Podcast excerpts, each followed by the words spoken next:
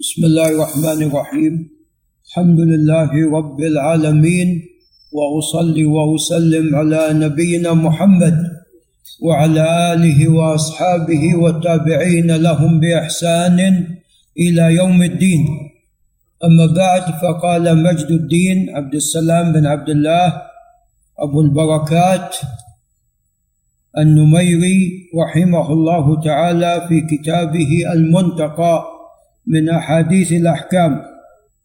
قال أبواب صلاة الجماعة. فهذه الأبواب معقودة لبيان الأحكام المتعلقة بصلاة الجماعة. فاولا باب وجوبها والحث عليها.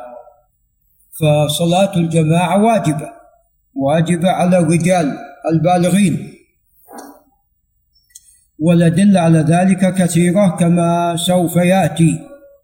قال عن أبي هريرة رضي الله عنه قال قال رسول الله صلى الله عليه وسلم أثقل الصلاة على المنافقين صلاة العشاء وصلاة الفجر. إذا هاتان الصلاتان هما أثقل الصلوات على المنافقين. وهما صلاة العشاء وصلاة الفجر. صلاة العشاء لأن هذا وقت النوم. وكانوا تعلمون فيما سبق يعمل الشخص من أول النهار إلى آخره. فعندما يأتي العشاء يكون نعم به رغبة شديدة إلى النوم. فتكون صلاة العشاء جماعة في هذه الحالة مما يشق على أهل النفاق الذين في قلوبهم مرض. وصلاة الفجر نعم. وهي كما تعلمون الإنسان يستيقظ ويترك النوم والمنام والراحة ويأتي إلى المسجد. وفي هذا الحديث أن المنافقين يصلون. ولا لا؟ أن أثقل الصلاة على المنافقين. ولذا قال عز وجل ماذا قال عن المنافقين؟ لا يذكرون الله إلا قليلا في صلاتهم. نعم. قال ولو يعلمون ما فيهما أي في هاتين الصلاتين من عظيم الأجر لأتوهما ولو حبوا. ولو أن الإنسان يحبو حبوا من أجل المحافظة عليهما لعظم هاتين الصلاتين. قال ولقد هممت. طبعا أعظم الصلوات عند عند الله عز وجل صلاة العصر ثم صلاة الفجر ثم صلاة العشاء. قال ولقد هممت. يقول عليه الصلاة والسلام أن آمر بالصلاة فتقام ثم آمر رجلا فيصلي بالناس نيابة عن الرسول صلى الله عليه وسلم. ثم أنطلق معي برجال معهم حزم من حطب إلى قوم لا يشهدون الصلاة فأحرق عليهم بيوتهم بالنار. نعوذ بالله.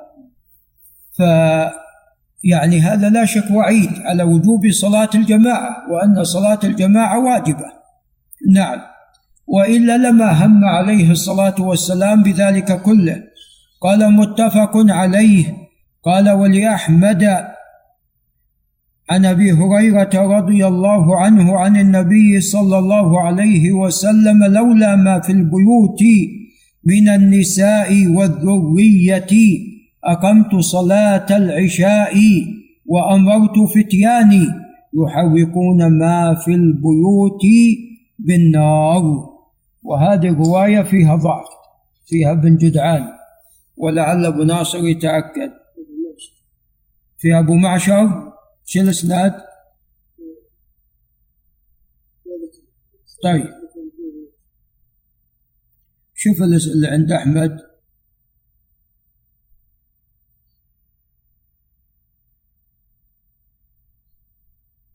فهذه رواية فيها ضعف ولا تصح.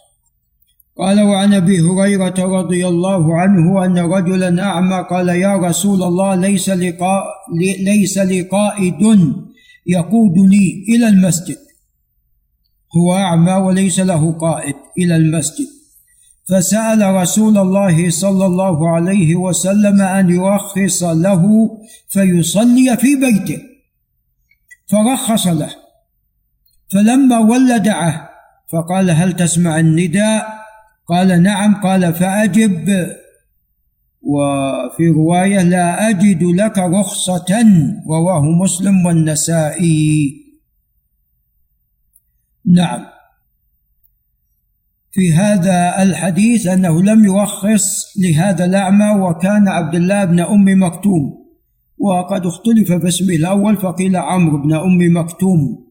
وكان أعمى وكون الرسول عليه الصلاة والسلام لم يرخص له وقد يقول الشخص هذا أعمى ولا يستطيع ليس له قائد ليس له قائد يلائمه. وفي رواية شاسع الدار بعيد يعني الدار. هذا بارك الله فيكم العميان على قسمين قسم كأنه يعني مبصر. يمشي بدون يعني كبير صعوبة. وبعض العميان قد تقول لا أين المكان الفلاني؟ هو يدليك. نعم هو يدليك على هذا المكان. نعم. ويحكون عن العميان أشياء يعني غريبة من يعني مما فيه ذكاء ونباهة. فالله عز وجل يعوضهم. وفيما يظهر أن ابن أم مكتوم من هؤلاء ولذا كان عليه الصلاة والسلام أحيانا يستنيبه على المدينة. وفي القادسية جاء عند الطحاوي أنه هو بيده راية المسلمين. نعم معركة القادسية معركة فاصلة وعظيمة. فذكر أن راية المسلمين ولا يحمل الراية في الأصل إلا يعني أهل الشجاعة وأهل فكان هو الرايه بيده. قال وعن عمرو بن أم مكتوم قال قلت يا رسول الله أنا ضرير أنا ضرير شاسع الدار بعيد الدار ولا ولي قائد لا يلائمني. ولذا في الرواية السابقة ليس لي قائد يقودني أي يلائمه. فهل تجد لك رخ فهل تجد لي رخصة أن أصلي في بيتي؟ قال تسمع الندى؟ قال نعم. قال ما أجد لك رخصة رواه أحمد وأبو داود وابن ماجه. وجاء عن أحد الصحابة أنه رخص له عليه الصلاة والسلام. نعم في أن يصلي في بيته إذا يعني جاءت الأمطار وما شابه ذلك.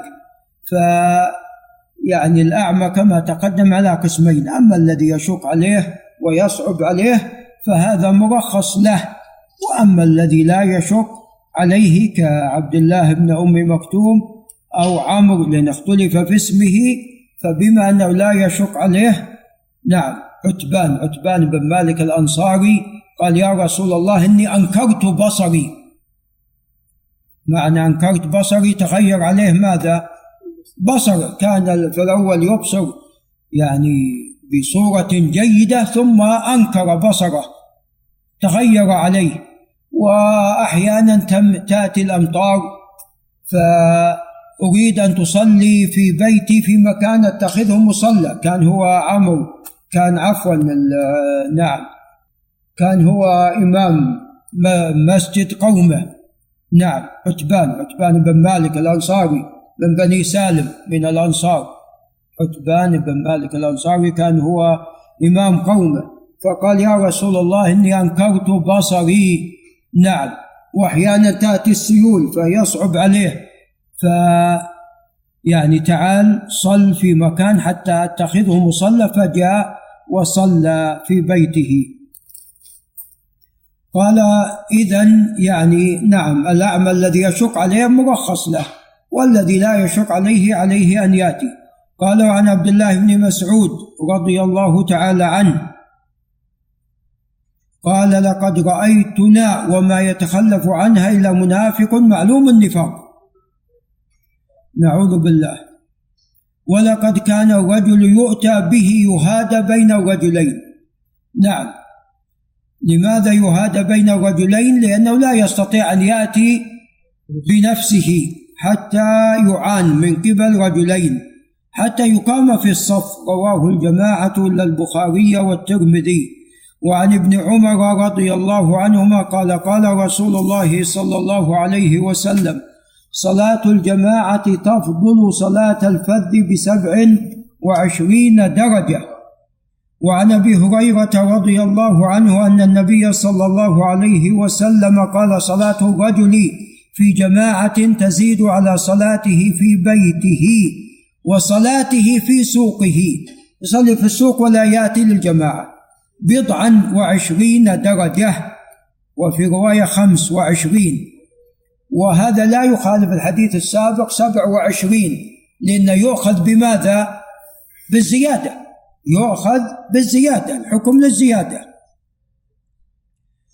قال المصنف وهذا الحديث يرد على من أبطل صلاة المنفرد لغير عذر. بعض أهل العلم يقول صلاة المنفرد باطلة لأن عنده أن صلاة الجماعة شرط شرط لصحة الصلاة. فعنده أنها لا تصح إلا بعد أن ينقضي. إلا بعد أن تنقضي الجماعة. هنا لو صلى صحت لكن لو صلى قبل أن تنقضي الجماعة عند صلاة عند بعض أهل العلم أن صلاة هذا الذي الذي صلى منفردا ماذا؟ لا تصح. نعم. فيقول المصنف أن هذا الحديث يرد على من يقول ذلك وذلك لأنه فاضل بينهما عليه الصلاة والسلام وقال صلاة الرجل في جماعة تزيد على صلاته في بيته فسماها صلاة. لو كانت باطلة ما تكون صلاة. وجعل الجماعة شرطا. هذا في رد على من يقول ذلك.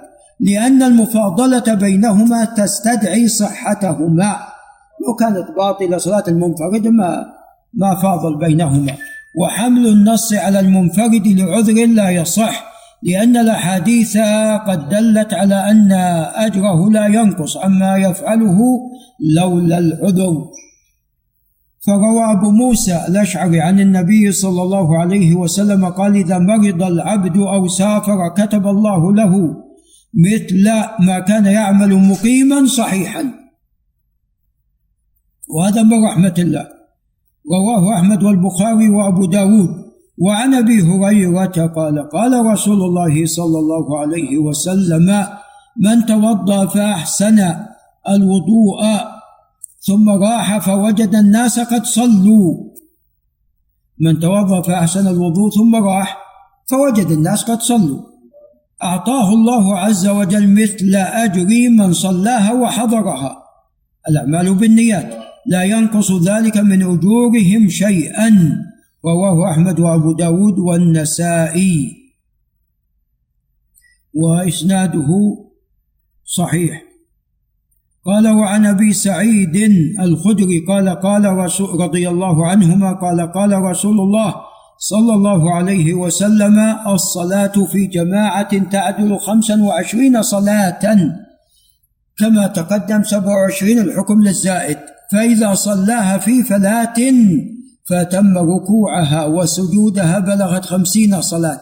هذه الزيادة في صحتها نظر الزيادة تبلغ خمسين صلاة في صحتها نظر نعم. ولذا يعني الأولى أن يصلي الإنسان يعني حتى لو كان في السفر أنت يسر يصلي مع جماعة فهو أولى.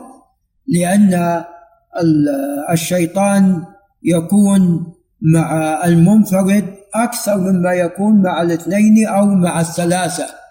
نعم. فيلبس عليه صلاته. ثم أيضا كون الإنسان يذهب إلى المسجد خطواته كلها تحسب أجر وثواب له. نعم. ويسمع القرآن وقد يكون هناك علم فأجور مضاعفة. نعم. فأخطأ من حث على الصلاة في الفلات. نعم. يعني على الإطلاق لا. إن ما تيسر للشخص نعم يصلي في أي مكان في فلات في أي مكان. ولعل نقف عند هنا في المنتقى ونأتي إلى كتاب الجامع لأبي عيسى.